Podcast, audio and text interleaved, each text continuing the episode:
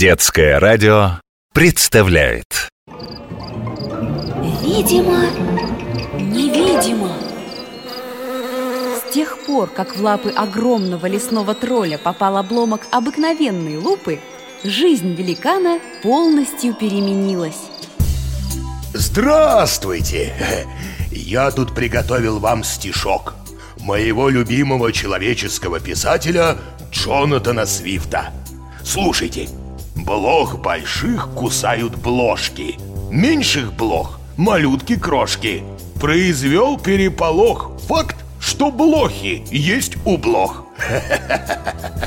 Примеренько, да? Но речь пойдет не о блохах и не о бложках, а крошечных насекомых, которые живут за счет других насекомых. Вот она, мой друг, оса мегафрагма. Все при ней. Осиная талия, крылья, жало. Мозг, состоящий из тысяч клеток. У тролля, как у человека, нервных клеток миллиарды. А у этой малютки всего тысячи четыре. И она ими думает. Несмотря на приставку «мега», эта оса крохотная, как точка. Длина ее тела всего 2 миллиметра. Конечно, с таким размером не выживешь без хитростей. Вот мегафрагмы и исхитрились жить за счет других.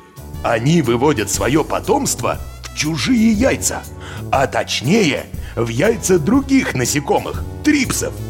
Там-то в яйце трипса и вылупляются личинки осы. Эти личинки поедают содержимое своего пристанища и превращаются там во взрослую осу. Взрослые мегафрагмы прогрызают оболочку яйца и вылупляются наружу. Ну, это как бы вам объяснить? Это похоже на то, как если бы из крокодильего яйца вылупились десятки воробьев, поняли? А я вот все думаю, каково ей летается, а? Она ведь маленькая, не больше пылинки, беззащитная, носит ее ветром. Я сам вначале заблуждался на ее счет. Думал, это пыль.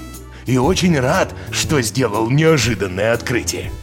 Крошечная мегафрагма – мой друг и помощник. Смешно, да? Я тролль, а дружу с пылинкой. Но в моей оранжерее без мегафрагмы не обойтись. Эти трипсы – известные всем вредители растений. Я не могу с ними справиться.